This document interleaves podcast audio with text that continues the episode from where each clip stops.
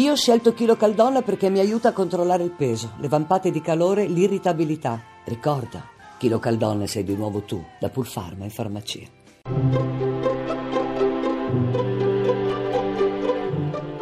Il pensiero del giorno.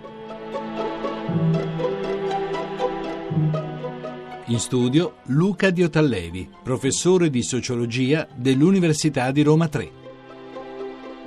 Nei venerdì di Quaresima ai cristiani si chiede di fare digiuno, di mangiare un po' meno e di mangiare pasti meno ricchi e curati.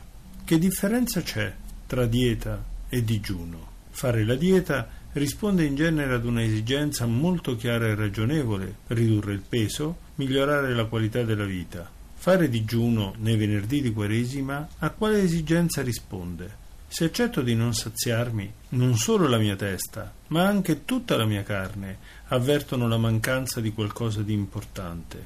Se tardo un attimo a soddisfare questo senso di mancanza, entro in un tempo segnato da una domanda: cosa mi fa davvero vivere?